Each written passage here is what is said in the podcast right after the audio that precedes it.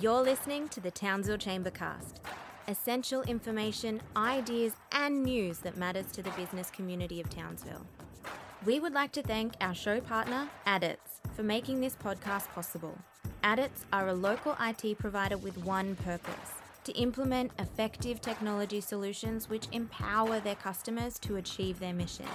You can find out more about how they can support you and your business over on their website, adits.com.au.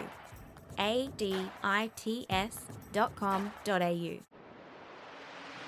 In this special episode of Townsville Chambercast, we revisit insurance in the region with strong advocates, Ross McLennan and Michael Falconeri. Welcome, Ross and Michael. Thanks, Claire. And yes, the insurance industry has been a major part of Townsville Chamber's advocacy work over the last 7 to 8 months. So we thought it was a really good idea to get Michael Falconeri, Townsville Chamber's current president, who's worked very closely on our submissions around insurance, to sit down and have a bit of a talk about our position, how we've got to them and where we see it moving forward, because there has been some advances on this critical issue for Northern Australia. So hello, Michael. G'day, Ross. How are you going? Good. Thanks for joining us, mate. I know your volunteering work at the Chamber goes beyond insurance, but it's good for us to hone in on this particular topic today. And I know we were sitting there before Christmas and we met with George Christensen. He came in and he talked to us a little bit about a topic that we all knew was an issue. We talked about some solutions and we looked at an Allianz report. And when we saw the ACCC hand down their report into the Northern Australian Insurance Inquiry, although they did it on the 23rd of December, I know you picked up a coffee over the Christmas break as well. And we both come back pretty fired up. Yeah, no, that's about right, Ross. So it's been a little while now. It seems like it's been a bit of a journey, but insurance is something very important to everybody who lives in Northern Australia.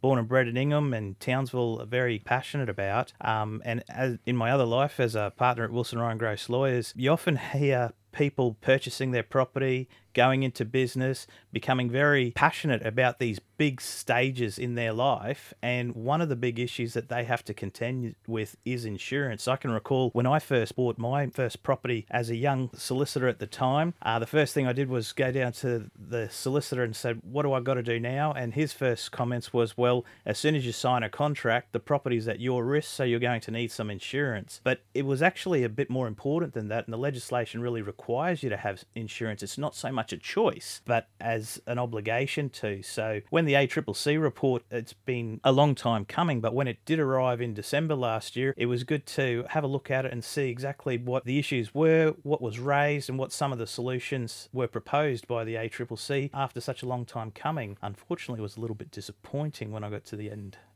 And yeah, concur, 593 pages to tell us a problem that we knew already existed, but I think we all flick straight to the solutions, and I think that's where our sort of concern was raised. And I know you and I had multiple conversations about this, working back around government intervention. You know, we're both usually trying to lessen red tape, lessen government intervention, trying to let the market sort it out. So it was philosophical, a bit of a hard one for both of us and the Chamber to talk about the need for government intervention. But I think you summed it up perfectly at the start.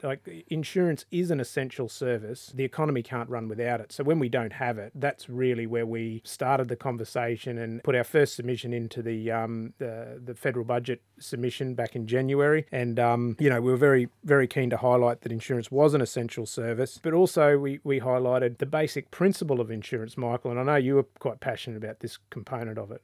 Absolutely. The basic principle of insurance is effectively that a lot of people contribute a small amount of money so that if one person suffers an unfortunate event, there's a fund that we've all contributed to help out, to re-establish and continue on. That's what Australia's all about, helping each other out and being prepared and having that involved. But when insurance becomes an affordability issue, and cyclone and flooding are said to be reasons as to why the market starts to fail, these are aspects where you say, well, okay, if the problem is just in one locale, how do you have a solution where the basic principles of insurance can still apply?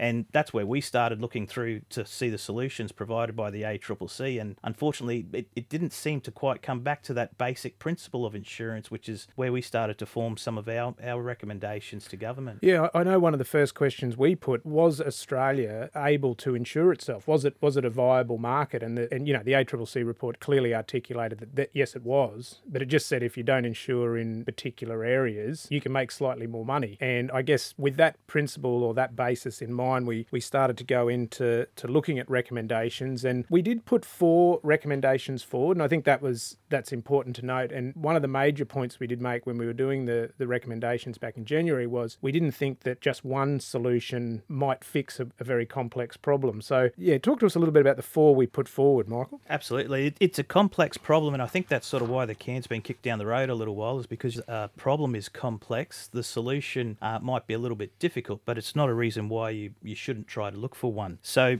the 4 recommendations that we put forward, with the real focus on being able to maintain that basic principles of insurance and reintroduce competition back into the marketplace, which would have that real effect of bringing premiums down, making insurance more affordable, was that we needed to have a reinsurance pool introduced, which wasn't a new concept. Australia has had a reinsurance pool concept previously, but it's something that not everybody's familiar and aware of. So that was an opportunity to sort of delve into and explain that a bit so that we can have a bit more understanding around that, because this is a complex issue. There's lots of different types of insurance, and when you go down the path, you can go down a lot of different rabbit holes. So I think it was really important to come back to the basics, get 4 recommendations, try and keep things simple, but look to solve the complex problem with a simple way. So the first recommendation was a reinsurance pool, and expand the existing Reinsurance Pool Corporation remit to include Northern Australia and cover the events of cyclone and floods. The second recommendation was an obligation for insurers to provide insurance not just to one place, but if you're going to provide insurance in Australia, to the whole of Australia. So that goes back to the basic principle. And then the third recommendation was something that we really did struggle with, Ross, and I recall at the time we did have some passionate discussions along the lines as to what it was we were doing, because red tape, government intervention is not the place where an advocate for open markets and businesses to prosper is where you would normally ask for governments to provide services. However, the third recommendation was that there be a national insurer to provide a baseline insurance for all Australians. And again, we were trying to keep things simple because it is a complex area. Everybody understands how Medicare works. Everybody knows that the healthcare system in Australia is something that can be activated and where everybody contributes to help those that can't. And the market can apply above the baseline. And the fourth recommendation was something that we thought was a relatively low-hanging fruit and was something that the ACCC actually recommended. So we do think they did get that one right, in that reducing some of the additional fees such as stamp duty and GST. Yeah, I do remember that the national insurer debate, it was a good one, but I mean, we were very specific in saying that, you know, if you've got a 4-bedroom, 2-bathroom house, this is the baseline insurance that covers the whole of Australia. And you know, if you want to go beyond that and insure for more things, then obviously the market can sort that out. But I guess the reinsurance pool, you know, it is important to highlight that we didn't base this off an overseas model or anything like that. Australia implemented a reinsurance pool in 2003, and that was after the terrorism attacks in 2001 in the US. The Reinsurance Pool Corporation was formed, and quite interestingly, it charges reasonably high levels of fees, or a levy if you could say, on commercial buildings and for business interruption all over Australia, and have been doing since 2003, and that's put them in pretty good stead. There's a bit of money in the coffers that we originally highlighted to our elected officials, isn't there? Absolutely. You know, the current reinsurance pool for terrorism established back in 2003, it's a levy just on commercial property and business interruption policies, so it's not across all insurance policies. But there's a rate between 2.6% to 16%, depending on where you are and the location of the property and the business that's there. And that amount has been continuing to grow the pool, so that if there is an unlikely event or an unfortunate event, I should say, terrorism, there's a pool of funds that we can draw on to recover and continue on. This concept is not, or shouldn't be, and that was our position, that much different to what happens in the north, and the explanation for why prices are so much higher in Northern Australia to cover a cyclones and flooding event. Yeah, I know when I first found out about it, I was pretty alarmed. Anyone with a business or a commercial building in Townsville is paying, well, at the moment they're paying up to 5.3% on their premium as a levy for terrorism, and not knowing about it. And I'd suggest to you that the likelihood of a terrorism attack up here in Townsville may or may not be different from other places, such as Charters Towers, Mount Isa, and those sorts of things, but we're all contributing. Yeah, and yeah, even Charters Towers, Winton, we highlighted in one of our submissions that, you know, they were paying 2.6% on a commercial property premium for terrorism. Now, okay, you can argue that that's fundamentally the basic principles of insurance. That's fine. And that's the way that we argued it to the federal government as well and said, well, you know, if you're expecting someone with a warehouse in Winton whose insurance premium has gone up 600 to 900% in the last 10 years, 2.6% of that increase is actually is paying a similar premium to a warehouse down in Sydney or Melbourne. Let's get on a level playing field and let's make this fair again. I think we had a fair bit of traction making that argument. Absolutely. And the ACCC report actually just highlighted the issue. It actually identified Northern Australia that if insurers pulled out of that market, they could make 13% return. As easy as pie. Yep. That's why it was so important for that we felt that the Chamber needed to get involved, get in this space, because if we're going to encourage and attract and develop Northern Australia, we really needed to address the affordability insurance because the report indicated that things were going to go south very quickly. They weren't going in the right direction. And I know earlier podcasts we've had, you know, tragic stories of you know, the Good Shepherd Nursing Home and people that manage lots and lots of properties and what they're endeavouring to do. So I don't think, we definitely didn't have a problem articulating the problem. I guess our solution was a big thing. But, you know, to the federal government's credit, 4th of May, we got some very good news and a $10 billion reinsurance pool for cyclone and related flooding, I've got to get the terminology right, was announced. And I know when we did a podcast back on insurance, it was a week old, so we didn't really know any of the details. Since then, Treasury has put out a consultation paper on the 21st of May. We had about 4 weeks to respond to that. It did ask 23 questions. I mean, I don't, you know, our podcast, we try and keep them to a walk up Castle Hill, so we won't go into all 23, but we did highlight some questions, although we did answer them all, and you can see our responses on our website. I think for this podcast, it'd be really good to delve into a couple of those, and in particularly some issues that we were very passionate about as the Chamber of Commerce, because unfortunately, in designing the reinsurance pool, the effectiveness of it is going to be manipulated by how well or poorly it's designed. And what we were very concerned about when we did see, you know, some of this consultation paper coming through was asking for a lot of definitions. And, you know, being a lawyer, you love a good definition, but... Now you're talking about language. Yeah, that's right. But if you start creating complexity, then you create problems. And especially one of the definitions they asked for in the consultation paper was around, please define a small business. And we thought for the purpose of insurance, this was an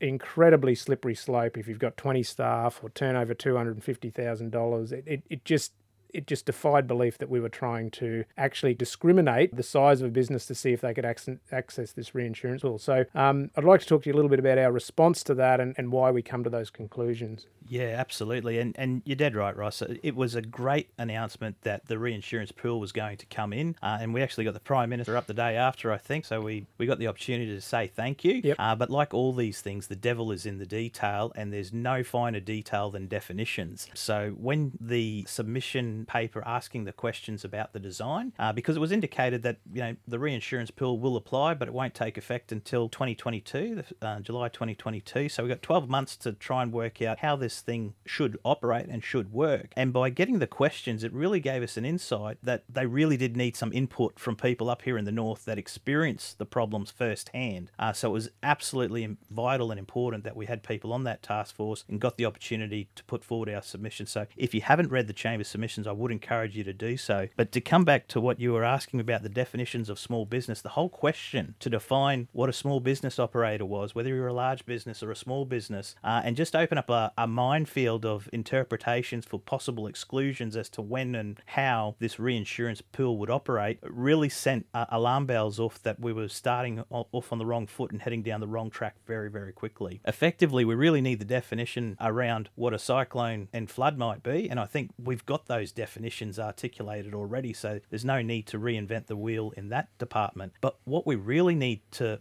focus in on is that this isn't meant to be discriminating against businesses or individuals. Like I started out, everybody is affected by insurance. We all need building and contents insurance. And I think that's the most important thing, because when you start talking something as complex as insurance, you can go down those rabbit holes and you can talk about public liability, professional liability, negligence, all those types of things. But if we keep the topic in mind, what the design we need to focus on now is the development of the reinsurance pool, which is there to provide the safety net for the insurers that in the event something happens, there is that pool, which then allows them to reduce the premium prices, encourage competitiveness to come back to the market so that the prices come back to a competitive nature and reduce so that it's affordable up here again. So we really don't want definitions about small and large businesses, for which there's already a multiple number of definitions depending on whether you're in state legislation or federal legislation or procurement legislation or a whole raft of different types of legislation. The definition can change. So introducing a new one to try and identify who or what might be classed as a small business to fit in this, even though small business is our space in chamber, what's really important is that everybody can have access to the reinsurance pool for property and contents, and come back to what it is that we're trying to cover. Property and contents for cyclone and flood-related damage. Yeah, I know. When we first started throwing it around, we sort of almost tied it to payroll. And you know, if we create disincentives in the way that we live and the way that we operate, like businesses are very good at finding opportunities and exploiting them, and that's what a competitive business market should be all about. But when you go and say, okay, if you get over this size, you're no longer allowed to access insurance from the reinsurance pool, you know, businesses go, oh, well, I won't grow, I won't employ more people, I won't develop Northern Australia. And contrary to that as well is... And I'll pull you up there, Ross, yeah, because that's a bit of the misunderstanding that evolves with the purpose of the reinsurance pool. It's not like you and me are going to be activating the reinsurance pool. We're still going to be going to our broker to try and get the insurance, and it's the insurers that will be accessing the reinsurance pool. Mm. So to start adding those levels of complexity as to who it is that's the individual at the other end of the line that might be taking out the policy at the end of the day just creates a mountain of complexity, costs, and as soon as you introduce costs, I don't see how we're going to get a reduction in premium prices. It comes back to the basic principle of affordability, getting more competition into the marketplace. We can't make it difficult, we can't discriminate, because people will fall in and out of it. Business sizes will move up and down with extra contracts and all the rest of it. So, and you know, the other obvious major one is a lot of smaller businesses rent space off big business. So if they're not covered by the reinsurance pool, that price is going to have to be passed on, and et cetera, et cetera. So it's really important to start, you know, gauging these sort of questions, because you can find out a lot about the thinking when those sort of questions are asked. Absolutely. Yeah. So, I mean, there was some stuff around the actual mechanisms, I guess, and governance of the reinsurance pool and how it would work. And we sort of touched on this a little bit in the opening about the structure of the reinsurance pool and how that levies, I guess, all of Australia. I know it's postcode based and it's population based, but that's 16% down to 2.6%. We're all contributing to that reinsurance pool. It's viable, it's sustainable. It's got $14 billion in it because we've all been contributing to it since 2003 or anyone that owns a commercial building. We were pretty keen to put that sort of mechanism on the front foot and look at that for this reinsurance pool on cyclone and flood related damage. Absolutely. We're talking about a very complex issue. So adding additional layers of complexity into the design when we've already got a reinsurance pool for terrorism that's been doing pretty well, and yeah. There would be a few people that know how it works and can attest to the fact that it's still in operation, still in function, and is paying some dividends. Why you wouldn't expand the remit and do, if not something similar, the same thing except covering additional losses and coverages to expand it to cyclone and flood. Yeah, and I know our simplistic thinking sometimes gets us in trouble. But when you've got something that's there and it's working, we don't necessarily want you to create something else with complexity. Why reinvent the wheel and add more costs when you're trying to reduce the price and introduce competition? And introduce people back in the market, exactly. Now, it'd be remiss of us not to talk about the old chestnut mitigation, because this is the one that's divvied around a lot. And whilst there's a lot of good work being done in that places, and we've got brilliant sort of research and everything happening up here, mitigation is a slow burn. It's going to take a long time for us to, and mitigation does take in planning too. I must emphasize that it's not just how you build the infrastructure, it's also where you put it. So there's a long burn with mitigation, and it's been used pretty exclusively as the golden solution by the insurance industry. So we were very keen to point out that this is not the place for the reinsurance pool to be playing. Absolutely. Mitigation is an important thing. It's an aspect that we can look to. If something occurs and there's a learning lesson to be taken on it, we should take steps to try and improve and progress. But when we're talking about the design and development of a reinsurance pool, mitigation doesn't play a part in that discussion. What's more important is designing a reinsurance pool that might actually build up a fund base. And if a fund base is built up, then the dividends or profits that, you know, they're starting to see flow through from the terrorism fund might actually be an opportunity to apply that towards mitigation. But to talk about that now when we're trying to design something in order to get to the end, I think it lends itself again to the misunderstandings as to how and the importance of getting this up off the ground, making it work, and then the potential for growth afterwards. Yeah, and we're not going to see drastic reductions in policies, or when I say drastic reductions, I should be using the words more along the lines of equalisation of policies because of the amount that we're paying for them. But to throw mitigation in the mix so early on in the conversation did highlight to us that there had to be a pretty strong response to that.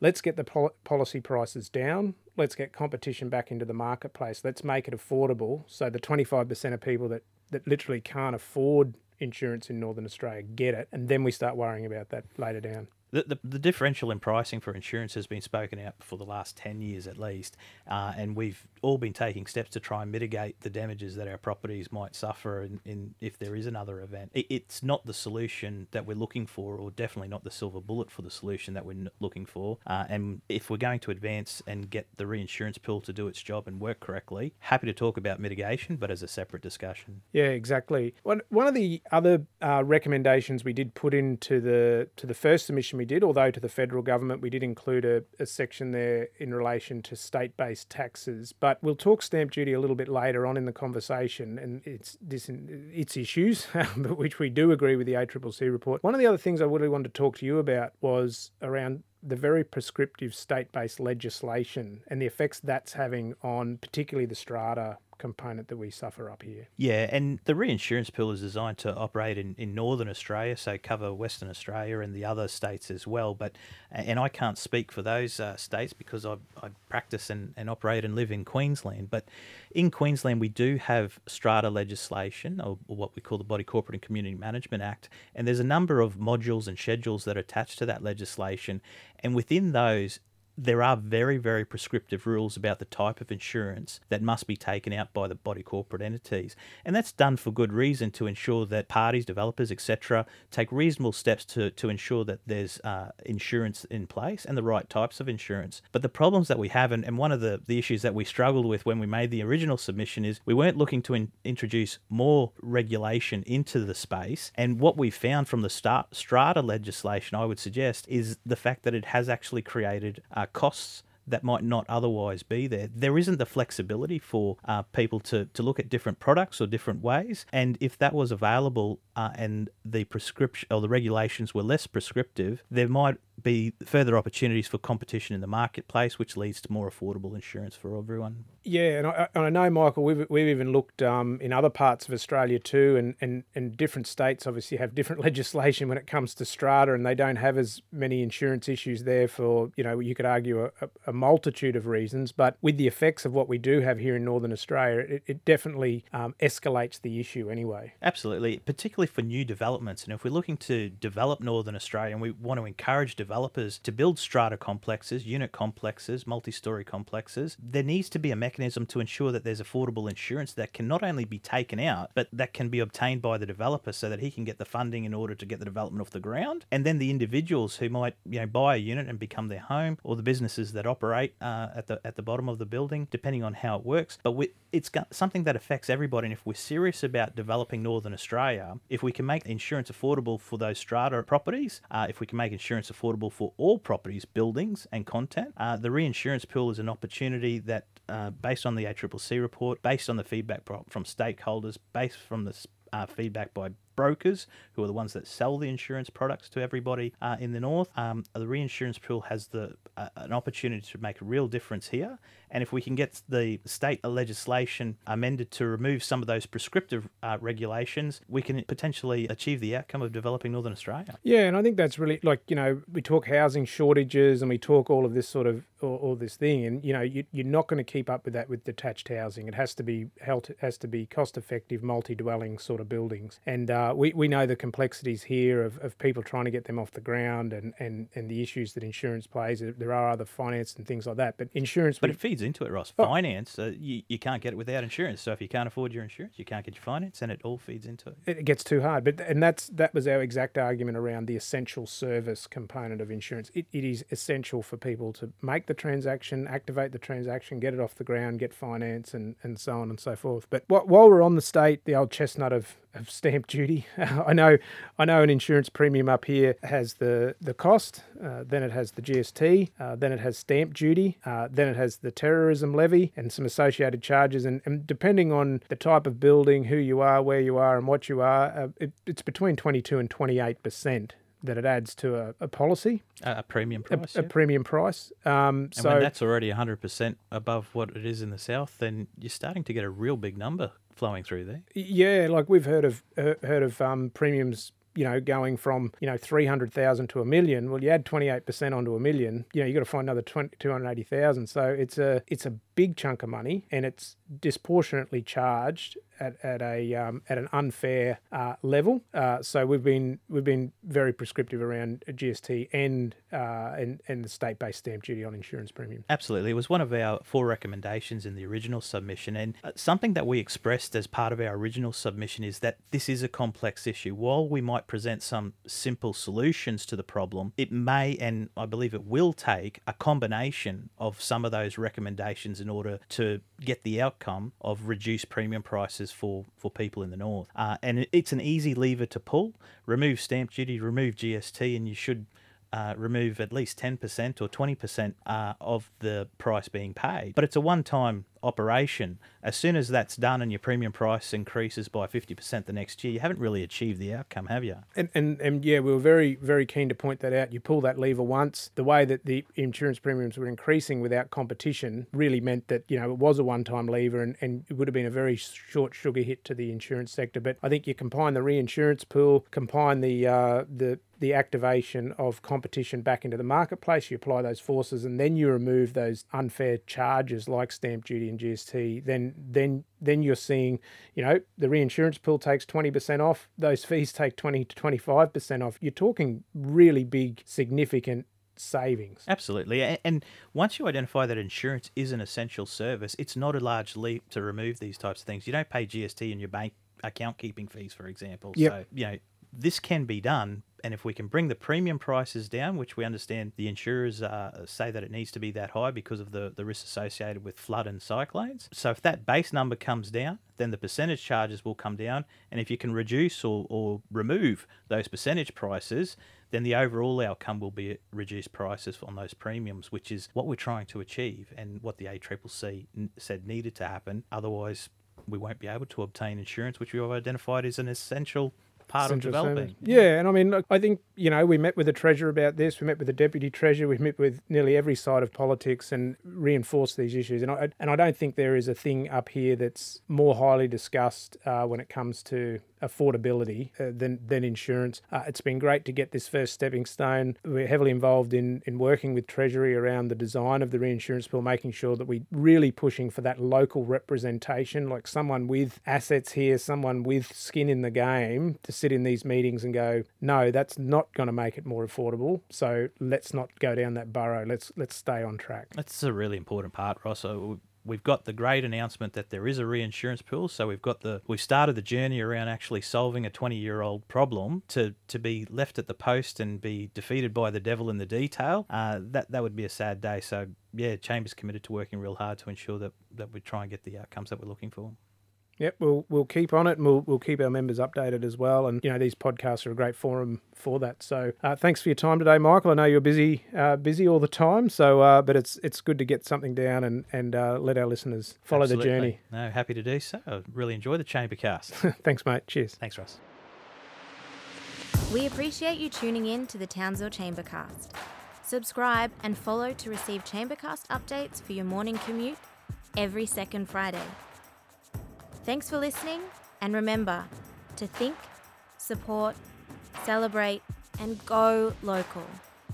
This podcast is proudly funded by the Australian and Queensland governments through the Disaster Recovery Funding Arrangements. We would also like to thank our show partner, Adits, for making this podcast possible. Adits are your local IT provider with one purpose: to implement effective technology solutions which empower their customers to achieve their mission. You can find out more about how they can support you and your business over on their website, adits.com.au. adits.com.au